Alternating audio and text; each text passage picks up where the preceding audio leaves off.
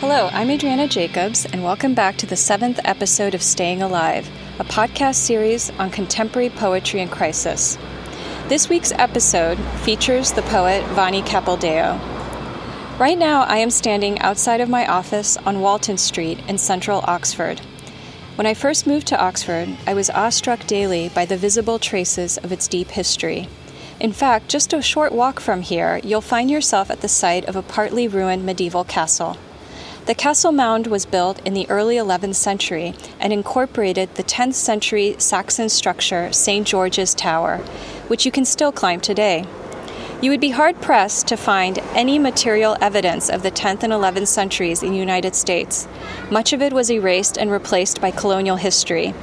By comparison, such remnants are commonplace in Oxford and in England generally, but these traces too only represent the past that is allowed to remain visible.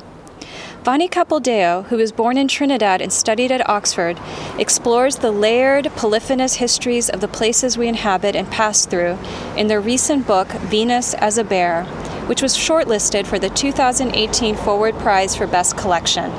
Last December, I met with Vahni in London to talk about history as a reckoning of erasures, translation, and roses. First, Vahni, I want to thank you for agreeing to be a part of my podcast. And I'm really excited to talk about Venus as a bear with you. Thank you very much. I'm excited to talk about Venus as a bear and the zombies. I hope we do get to talk about some zombies. I want to begin actually with the second section of Venus as a bear, which is titled shameless acts of ekphrasis. And a number of these poems address, describe, and respond to items in the collection of the Ashmolean Museum in Oxford. And we both have spent a significant amount of time in the city of Oxford. And it's a place that has a real tenacious grip on the past. First of all, what makes it shameless to engage in ekphrasis? Part of the shamelessness uh, is in trying to recover a more ancient idea of the crisis or ekphrasis, uh, where I would be responding not just to the object, uh, so not just to write a poem or a painting, but to the building as a whole, or the movement of people around the object, uh, which is more like the old idea of responding to an architectural item or to a procession or ritual. And uh, I also felt that uh, at that point, uh, my right to speak as someone from Oxford was often questioned, uh, even though my parents had married there in the 50s, uh, and though I had been living there since 1991 and had lived there both as a student. Uh, as a citizen in my own right, and as my parents' daughter when they briefly moved back to Oxfordshire. So there was a kind of shamelessness uh, which I wouldn't have felt, say, pre 2000 or thereabouts, but a kind of shamelessness in saying Oxford is also mine and I'll say what I want. And how did you go about selecting these objects for further scrutiny? In some of these poems, it's almost like you're recovering a sense of, of the voice, but then also transforming it or translating it through your own. I'll say that I need to thank Nick Owen and other people who were involved uh, with a sort of loose group of poets from within and outside Oxfordshire.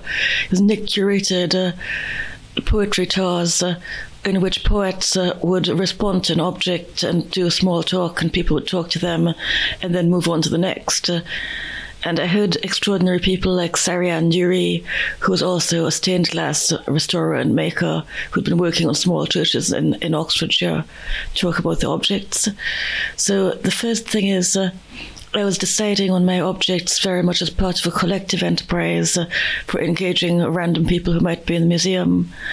The second thing is, uh, I used to go to the museum in order to feel connected to my ancestral past uh, as someone of Indian diaspora heritage, uh, because we weren't allowed, for example, to burn flames in our rooms at college, uh, and it was absolutely imperative for me to burn flames at certain times of the year for ritual reasons. Uh, and I recall frequently setting off the fire alarm, uh, and then I would wander out into the quad in my dressing gown, pretending I didn't know who had just done that. And I hadn't realized how much I missed uh, just having certain objects at hand. so I used to go to the museum to look at those objects, but behind glass This was very peculiar having a personal rapport because I used to wonder whether people had just picked them up, imagining that nobody was using them, and not realizing that they needed to be installed, say, in a holy cave or for use at a particular time of the year, and therefore people not seeing them in use would have assumed that they were abandoned rather than site or time specific. So my first poem for the Shameless Acts of Ekphrasis uh, Museum Stands In begins uh, with the museum as a site for that sort of object, uh, haunted by the more active past, which then gave me a kind of double ghost status uh, because I would have been capable of activating that past, but I was standing the other side of a glass from them.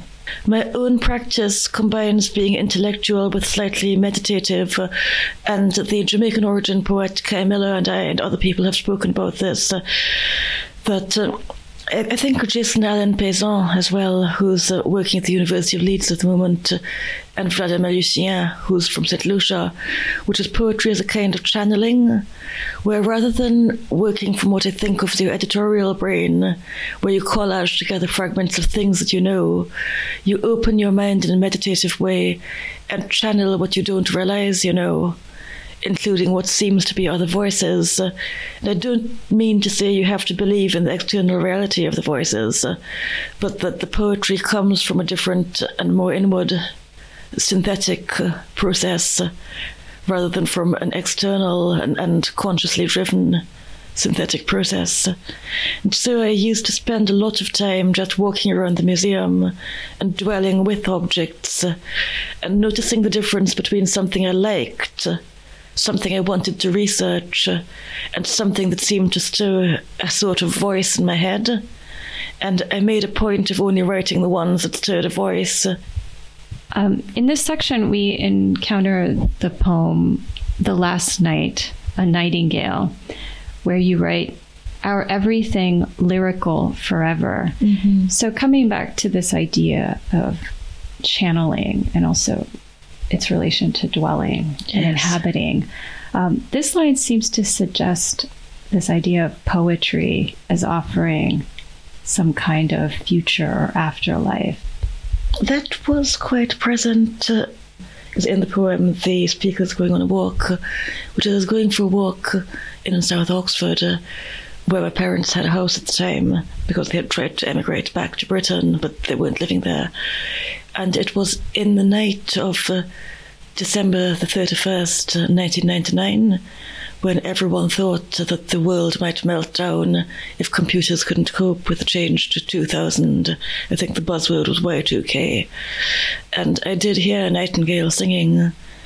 And I remember having this curious feeling of time being folded into other time. So that even though I was uh, in the present time that humans can experience with our relatively limited uh, sensory and memory capacity, that there's also an infinite time which is incalculable, and even if what we considered the world was ending, that infinite time was what I was enfolded in, even though it's only processing chronological time. So I wanted the lyric poem to open out into that, uh, the end of it. Uh, and in a sense, there, the afterlife is non human, and the stuff of that poem is time itself. Now, I want to jump ahead a little to um, the poem For Presence with Petrarch. I get the sense reading your work, not just this collection, but the earlier ones, that you are very much playing with the idea of contemporaneity, what constitutes a contemporary poem, uh, what it means to be writing mm-hmm. in the present. Um, and your own work is both contemporary poetry, but at the same time creating a space in which the past is made present and the present is pulled pastward. Its full presence with Petrarch uh, was uh, literally a present because it was commissioned uh, for the 60th birthday tribute uh, anthology for Peter Hughes, uh, who's a great translator of Petrarch uh, into avant garde contemporary forms with contemporary and anachronistic references and places. So the gift idea was there. But also I was playing off my own poem in an earlier book, Four Departures from Woolf and Erdwacker. And rather than departing, from the poem. I wanted to make the Petrarch come into the present uh, and and uh, so I very much cited uh, my rethinking of the Petrarch. I began by anchoring it in place rather than time, because I approach time sometimes through place. So I wanted it to be in Cambridge. Uh, as Peter Hughes was often in Cambridge. So Cambridge is a sort of secret landscape in that poem. But the other thing is uh, that I, I, looked at the images and references in the poem and thought uh, that there were different ways of bringing those into the present. Uh, that one was just the pure run of sound, uh, because if you speak a poem, it doesn't matter what the diction is or the reference is. Uh, you've created a series of musical sounds uh, that have purely musical existence as a shape in the present. Uh, so one of these, I think section two, just takes apart all the sounds uh, and amplifies them and makes those sounds uh, run expansively. And there's a little bit of content relation, but not a huge amount. And then another is a lot of people, excuse the X rated content, uh, were practicing bad BDSM in Cambridge, uh, and I kept on having to look up BDSM terminology in their poems uh, or find things like cheap floggers that had been left uh, in the drama studio bins. and I treated this like a language like any other, and uh, it was no different from when I had to look up geology or, or fishing or you know, oil painting, whatever it is, baking that other poets write about.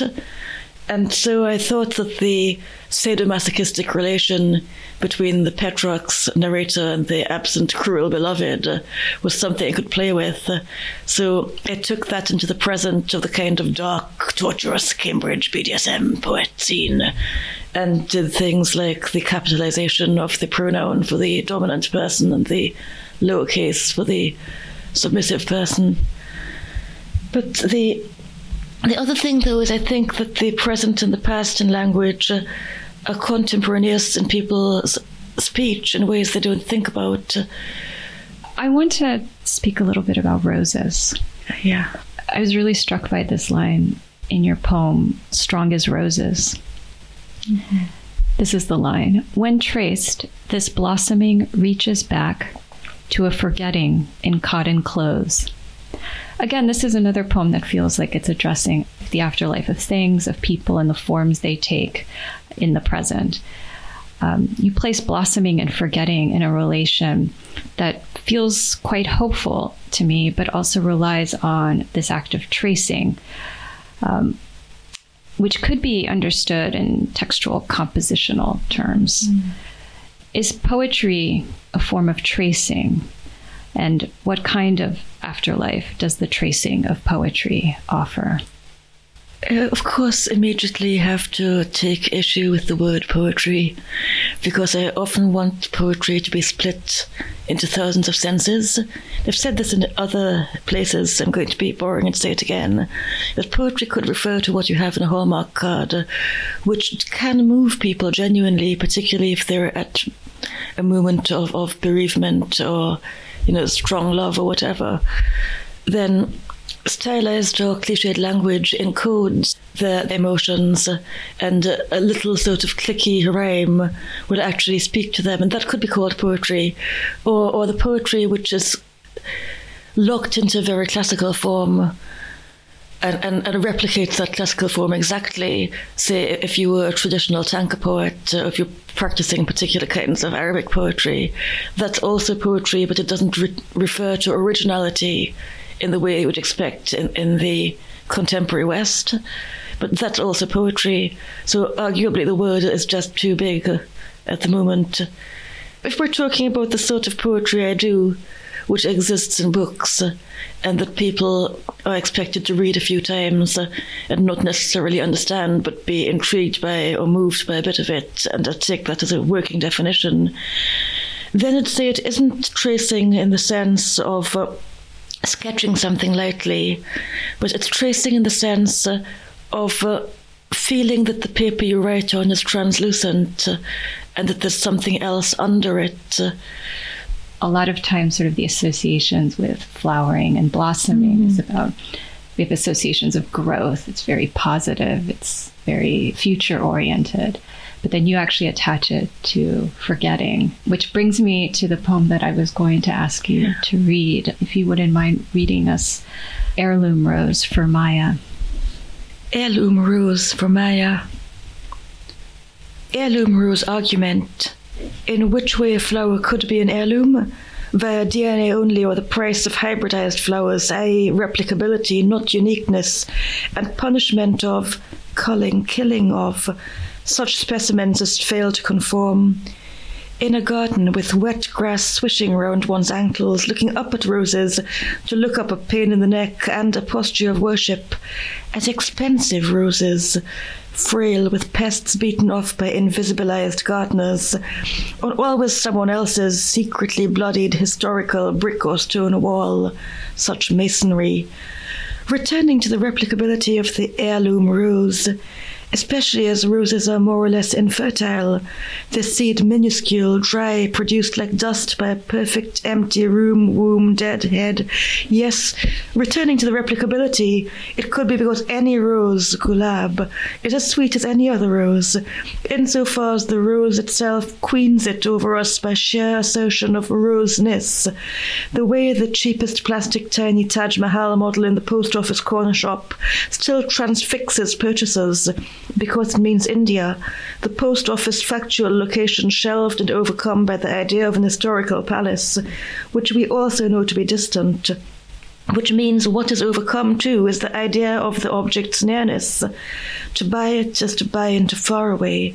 It is a magic object, and for similar reasons, every rose works magic. However, handiwork, chairbacks, heirloom, loom, woven tapestried needlepoint wool, women's fingers, flattened, passed down, designed for living, restored as when made by the dead. Heirloom rose n'a rien à voir with the jardin, mais plutôt as a rose de l'intérieur, creation of shades ombrageuses, a rose best left unsunned, fading, faded, as settled upon the price fabricated rose. The word heirloom makes rose not verb, not rise, not and lilies, not Catholic, not angel, virgin, magnificat bouquet, rather heraldry, stamps, elfishness, the reddest rose nonetheless a blonde princess, dangerous, dangerous to me, rose of heritable identity, not flaming, shedding, transgressing parterre and pathways, not rose phoenix, rose curieuse, but emblem of empire, imperial as natural, pressing away the senses right, right to come to the rose as is. You could even make wars under its banner York or Lancaster, roses, rose is, rose isn't. Sorry, Gertrude Stein, rose exceeds is in excess of, no, I mean is exceeded by connotations with heirloom of rose. Thank you. What I love here is how the idea of rose really explodes.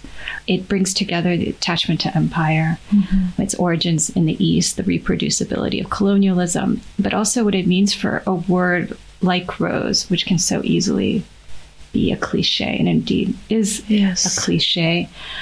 Um, how it becomes vital, how we revitalize it, um, and how you do so in this poem. Restored as when made by the dead, you write. So I was working with Maya Chowdhry, who was on the Inscribe mentoring program for Peepal Tree Press, and she's a very brilliant and independent multimedia interactive artist and theatre maker, but was working towards the first full length collection. And she's uh, very deeply into ecofeminism, and she had been researching, for example, the journey of the carrot uh, from its origins. Uh, which I will get wrong, so I won't quote them, and through different stages of nobleness and colour into the strange orange cones that end up in supermarkets in Britain today. So she had a poem called Heritage Carrot. And part of what we did was writing together. So we would set an exercise, and this one was an exercise that Maya set, where we each had to do continuous writing without a pen leaving the paper. So this one I did continuously. And again, I wanted to have a time in my mind, and so I, addressed a simultaneity of time through simultaneity of place. I thought of the roses my father's mother used to grow in Trinidad, which she grew for religious offerings.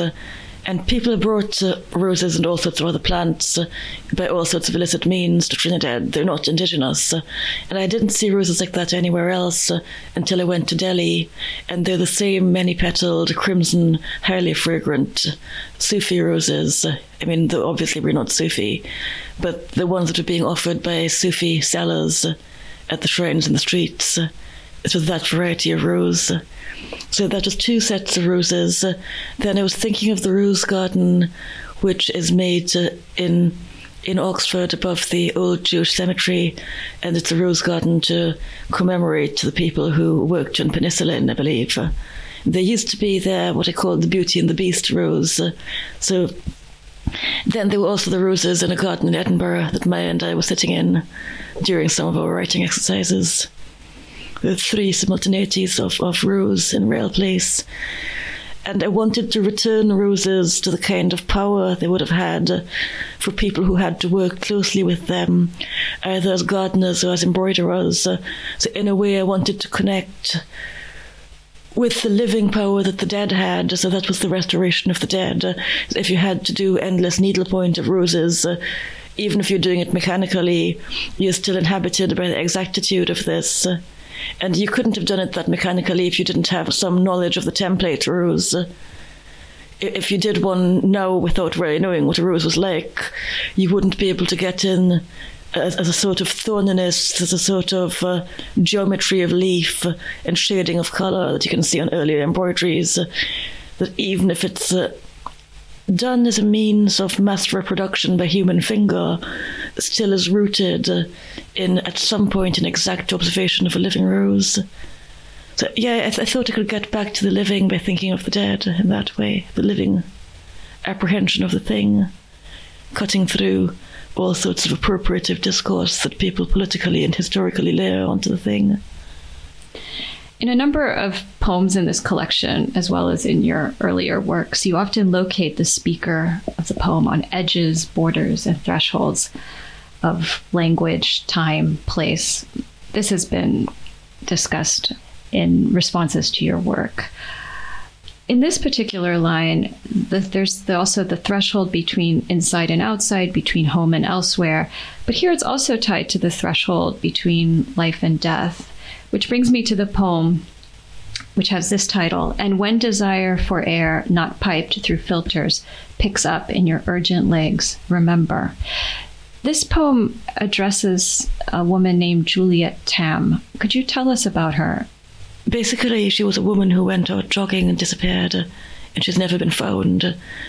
That sort of thing happens unpleasantly often in Trinidad and she nonetheless uh, became a figure who was mourned uh, and also became a sort of warning to people of how easily you can just disappear, how easily and unfairly that what you think is most substantial, the body you move around in or the body that you are, just can disappear from any interaction with what you thought was its history, you know, its continuous history, there's certain things you're told not to do if you grew up in Trinidad. There's a very large park, uh, well, which is also the largest roundabout in the world because all the traffic circulates around it past a certain point in the capital, which is the Queen's Park Savannah, which is a common green area.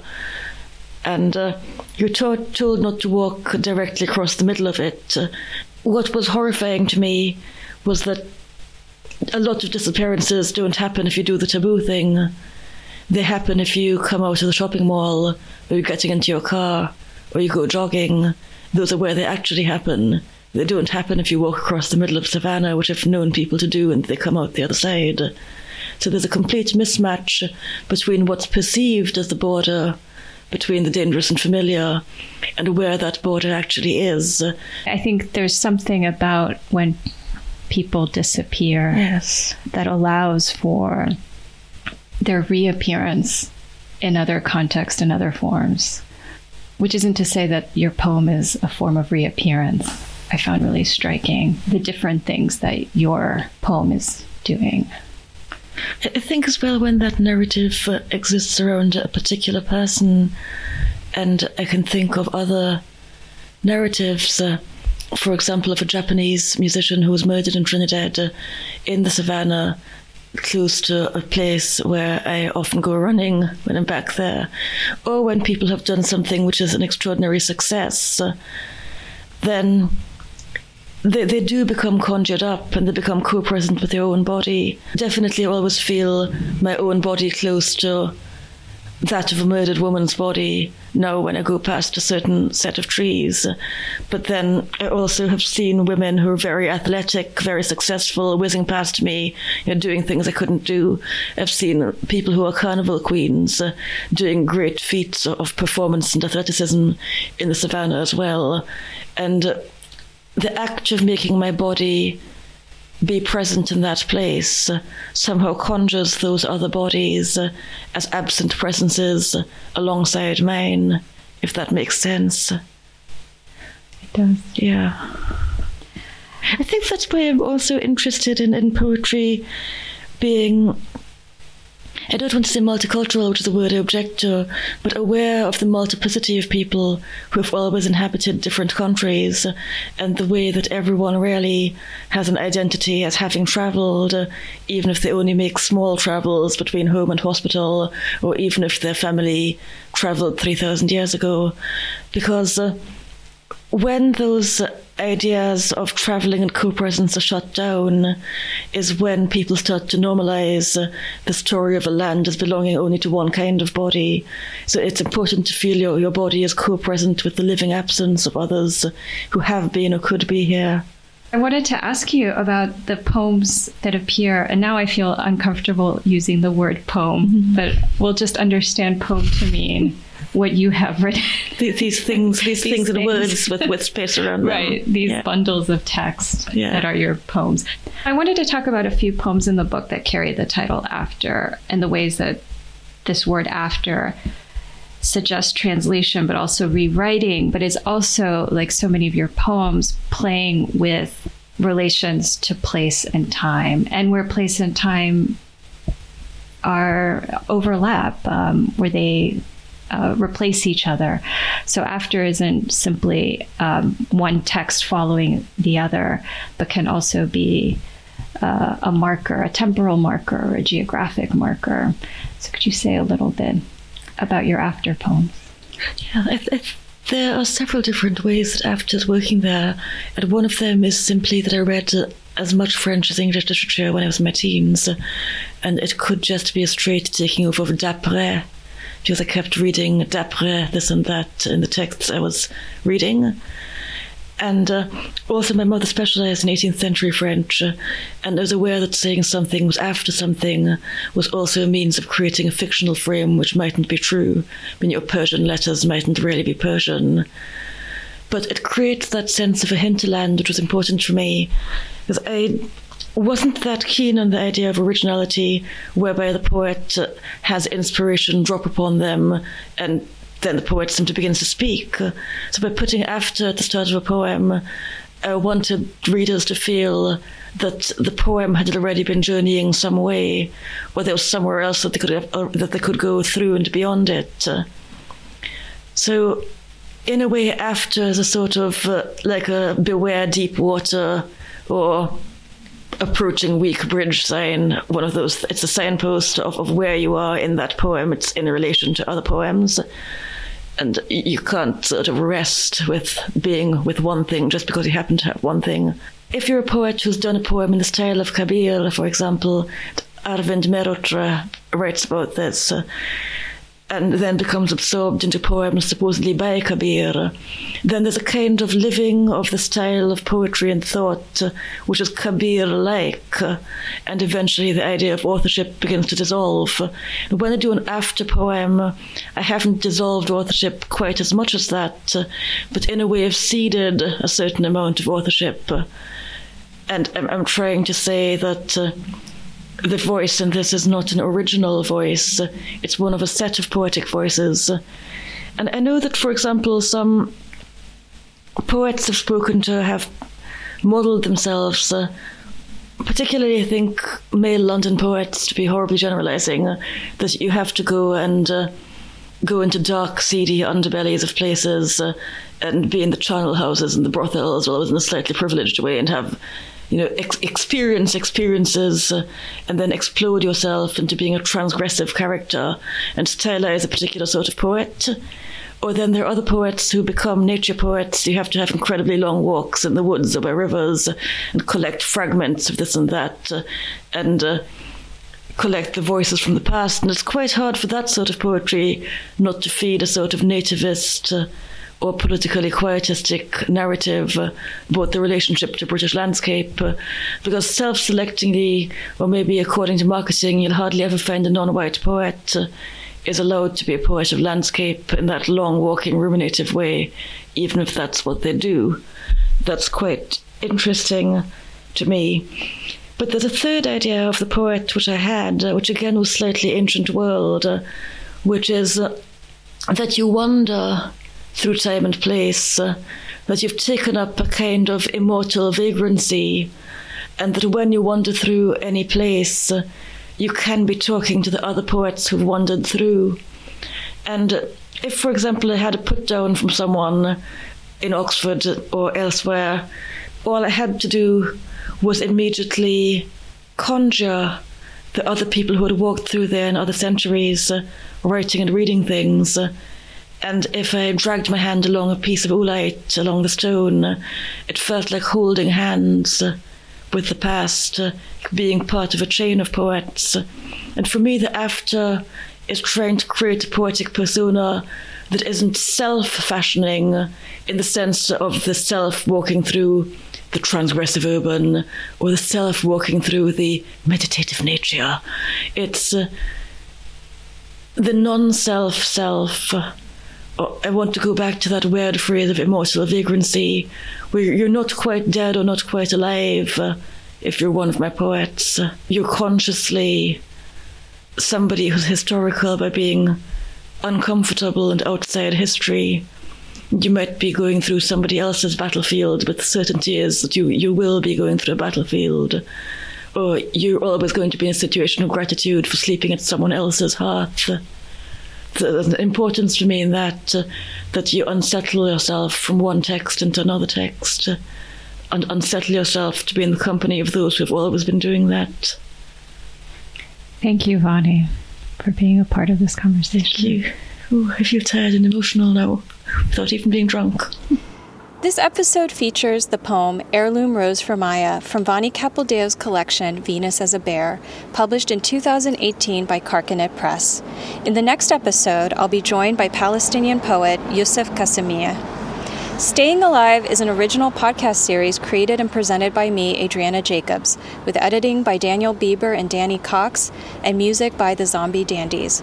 Support for this podcast comes from the John Fell Fund. For more information about this episode, including materials that didn't make it into the final cut, visit the podcast website stayingalive.show.